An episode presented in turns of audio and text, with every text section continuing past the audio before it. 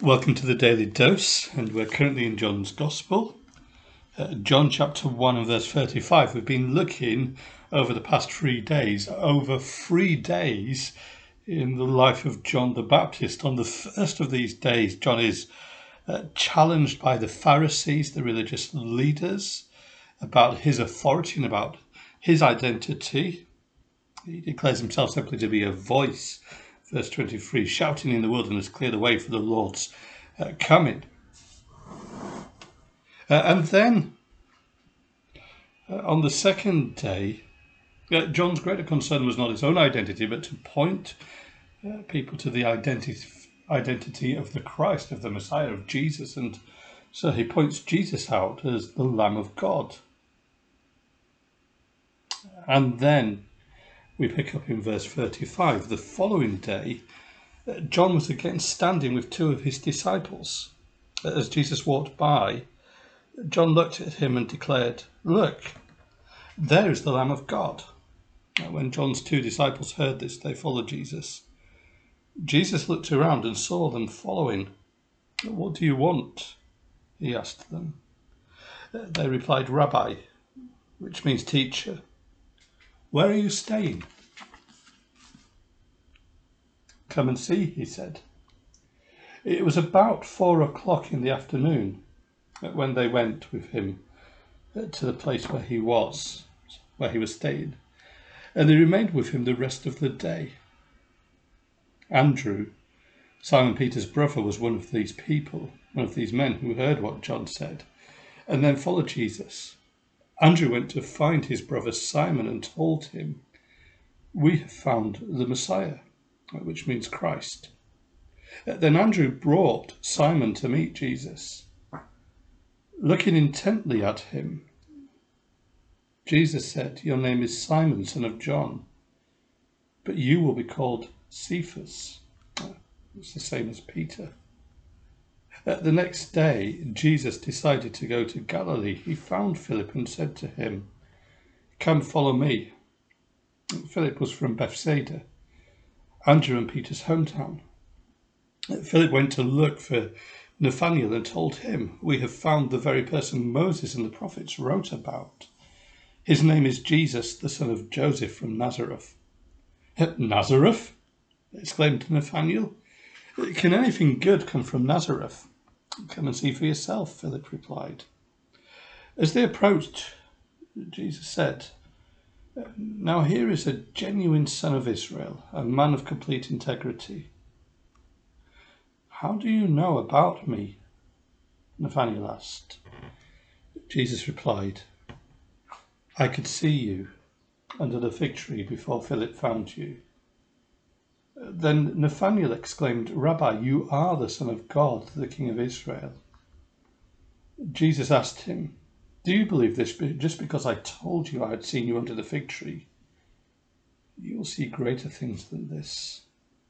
Then he said, I tell you the truth, you will all see heaven open and the angels of God going up and down on the Son of Man, the one who is the stairway between heaven and earth.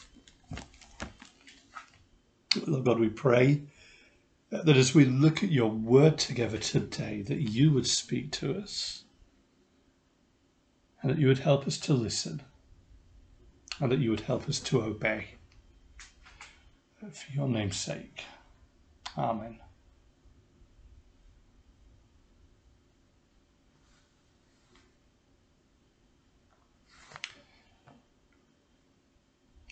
Yesterday,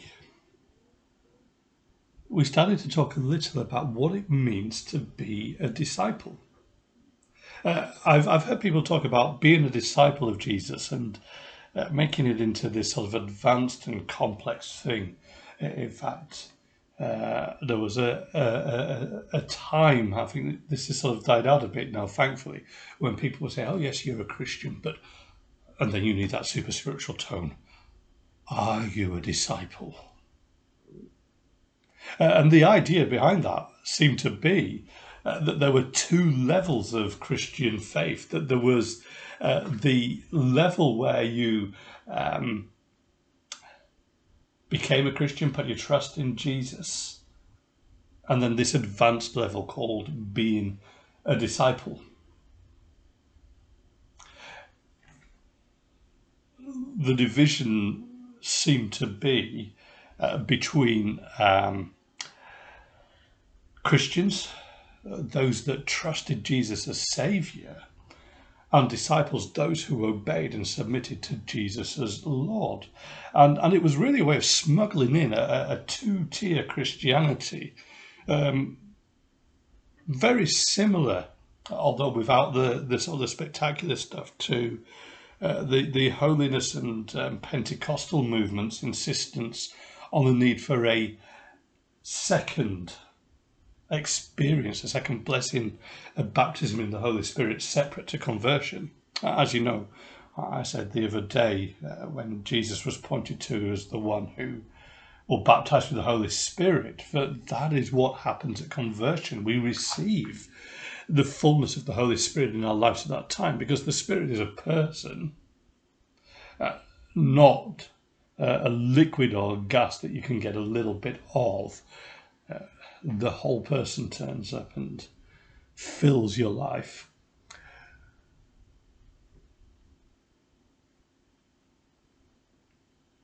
So here's this idea of this two-tier Christianity. And I'm just going to say right at the start, and I think this will come clear as we get along, that there isn't a place for two-tier Christianity. You either belong to Jesus or you don't. You're either a disciple, a disciple, or you're not uh, it is impossible uh, to trust Jesus as your Saviour without owning Him as your Lord. Uh, the two go together.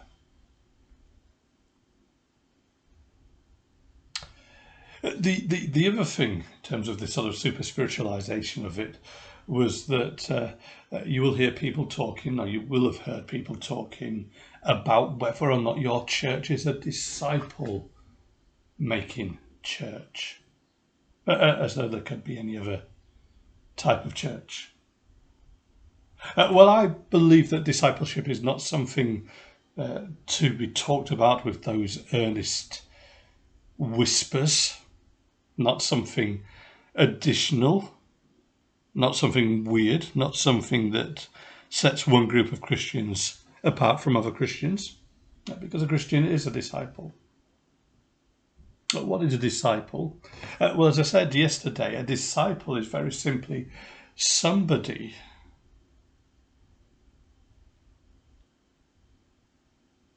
who spends time with Jesus.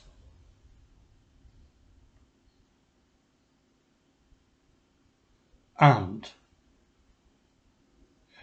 who goes on to invite others to spend time with Jesus. A disciple is somebody who spends time with Jesus and invites others to spend time with him. Uh, so we see that here.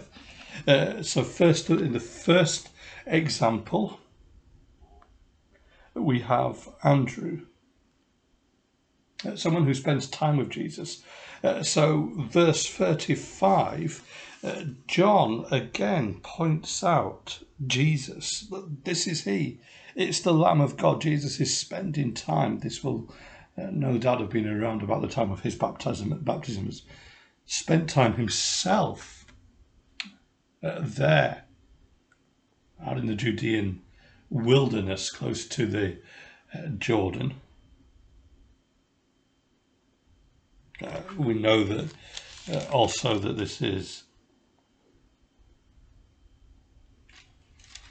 um, the early stages of his ministry.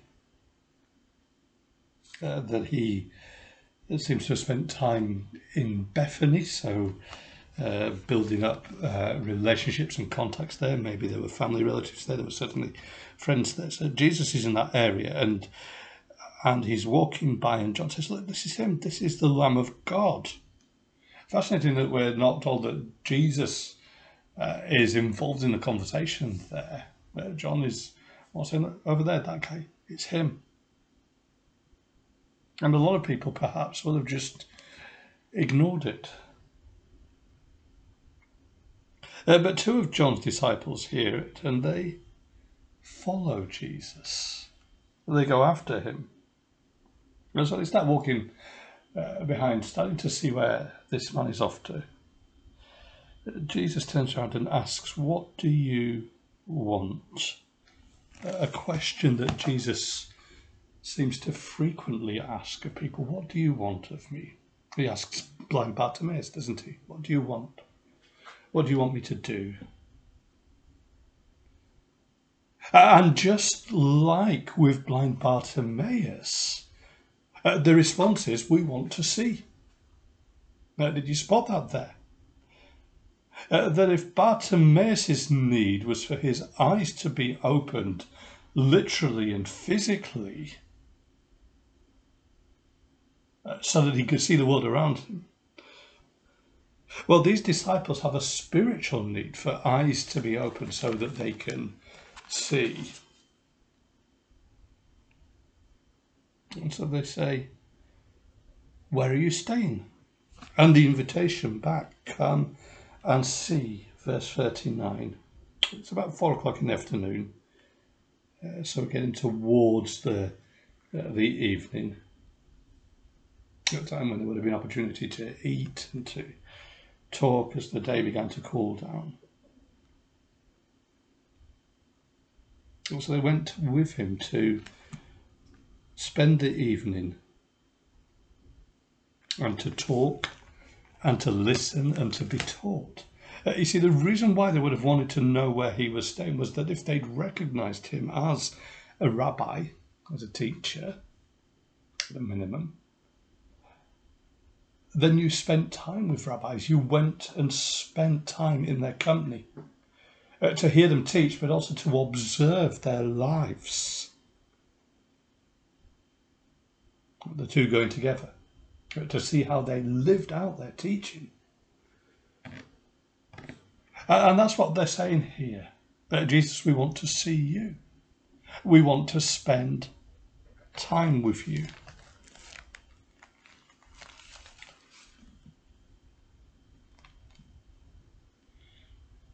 And Andrew, we're now starting to be introduced to some of the disciples. Andrew, Simon Peter's brother, was one of these men. Now remember that John is writing the gospel. It's going to be shared amongst the early church, so they would have known who these people were. Uh, some would have died by this stage that John is writing his gospel. Others might have still been around, but they would have known their reputation in the early church.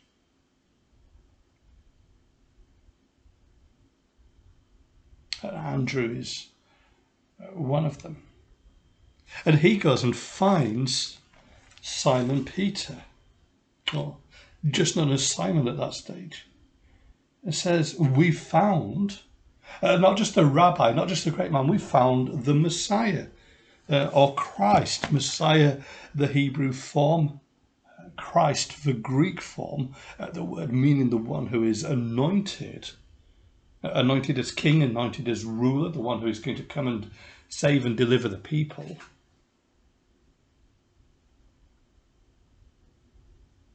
And Andrew says, we, we, we found him.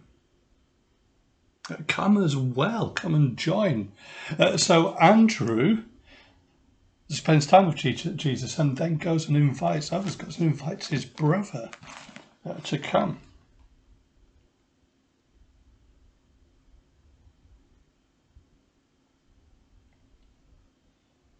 Jesus looks intently at him and says, Your name is Simon, son of John, but you will be called Cephas, which means Peter, or rock, or rocky.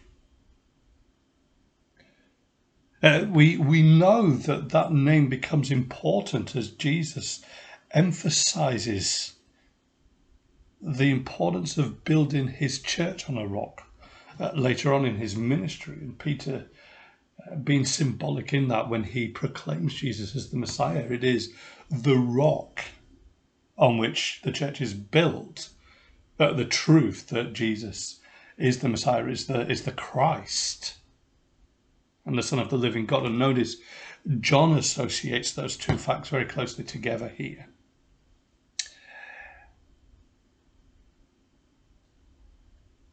Jesus identifies that right from the start. And you'll notice as well that we are getting little snapshots through the Gospels of how the disciples come to Jesus. Uh, so in the other Gospels, it looks like there is just this immediate thing of Jesus coming and calling them as they're fishing. Uh, but we realize in John that Jesus has had prior contact with uh, the fishermen, with James and John, Andrew and Peter. Uh, that they've already had contact, already spent time with him. Uh, that their decision to leave their nets is not uninformed, not just some kind of spontaneous, uh, ridiculous thing, but they have taken time already to find out about Jesus and to uh, get to know him when they've been down by the Jordan themselves.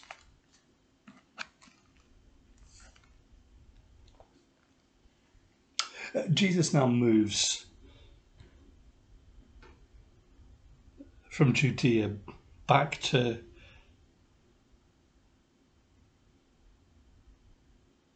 back to Galilee.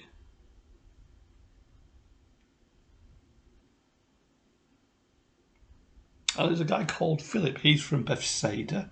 Uh, John tells us that's Andrew and Peter's hometown. That would mean it was John's as sort of uh, territory as, as well.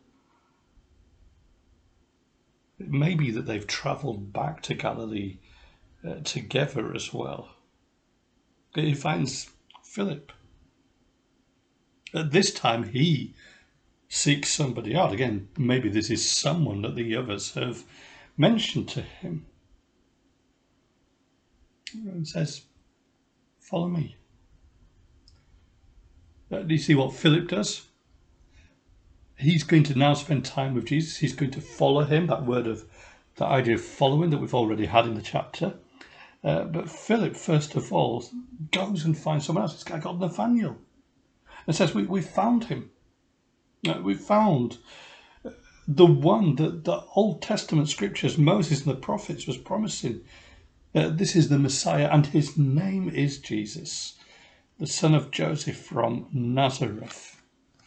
Uh, probably Joseph would have been known in the area, maybe Jesus as well. But he's the one. Uh, there's a little bit of a sense of he was right under our nose all this time. Uh, Nathaniel re- thinks that's ridiculous. Uh, nothing good comes out of Nazareth. That's you know that's like saying uh, that somebody great and prominent has come out of Bradford or Smethwick, that kind of thing doesn't happen, does it? It's the area we look down on.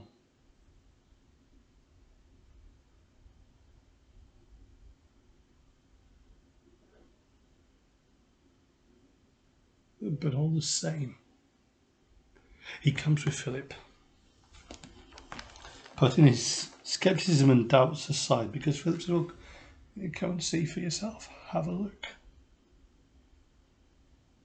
And they're coming towards Jesus, and Jesus looks at him and says, You're a true Israelite, a genuine son of Israel, and you've got complete integrity. A genuine seeker, someone who cares about the truth. And I feel Nathaniel says, Well, how, how do you know anything about me? And Jesus says, I already saw you before Philip even found you and brought you to me. Nathaniel's response is this, this causes him to believe, Rabbi, you are the Son of God. You are the King of Israel. And you notice here that Jesus doesn't just enjoy the praise here, but challenges back. Again, this gives us a little bit of a, a foreshadowing of a future event when, um, when Thomas will put his will want to put his hand in his fingers in Jesus' hand and side. When he sees the risen Jesus, proclaims, My Lord and my God. And Jesus said, Well, uh, you're blessed, you're happy. You are a recipient of grace. You've seen and you've believed, but even more so those who don't see and yet believe. Once again, Jesus responds and says, Well, it's great that you are responding and believing in response to things here, but there's going to be far greater things coming. Uh, you believe because I said, I've already seen you and known. It's not just that Jesus spotted him somewhere, but the, that sense that Jesus has built up an immediate picture of this man's life because he can see into his heart. But Jesus says you're going to see something even greater. And then he says something fascinating. Uh, something, it's quite unusual language here. Now, if you know your Old Testaments, you'll remember that uh, Jacob, uh, uh the twin son of Isaac, after he'd uh, stolen his brother's birthright and blessing, runs away to spend time with his uncle Laban. And en route, the place called Luz and renamed Bethel, House of God, he rests for the night, and then in the night, a vision, a dream comes to him, and he sees a ladder up to heaven, and the angels are coming up and down. And God is there, and God speaks to him.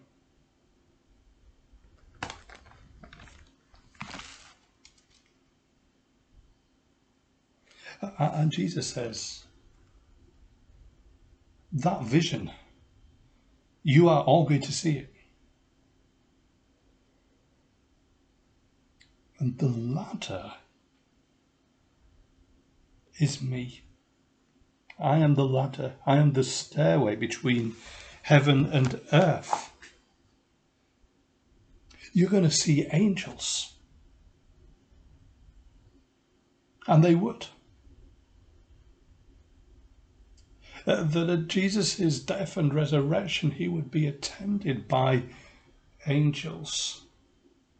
And that would remind them again that Jesus is the one who provides connection, a way to heaven.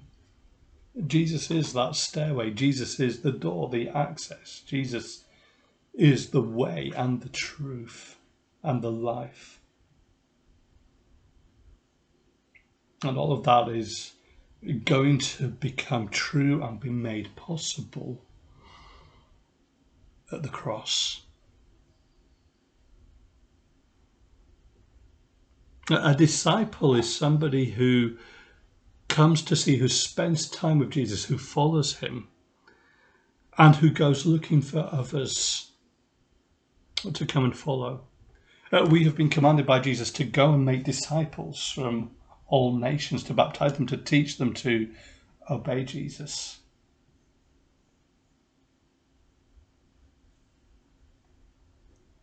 Jesus calls us to follow him and calls us to speak for him. Are you following closely? Are you clinging to Christ? Are you learning from him? Are you becoming Christ like? Are you dependent on his grace? And are you telling others about him, inviting them to come and see, come to know him for themselves and to discover in Jesus the one who is the way to heaven, the way back to God, the way to eternal life? Let's resolve today to know more about him and to make him known to more.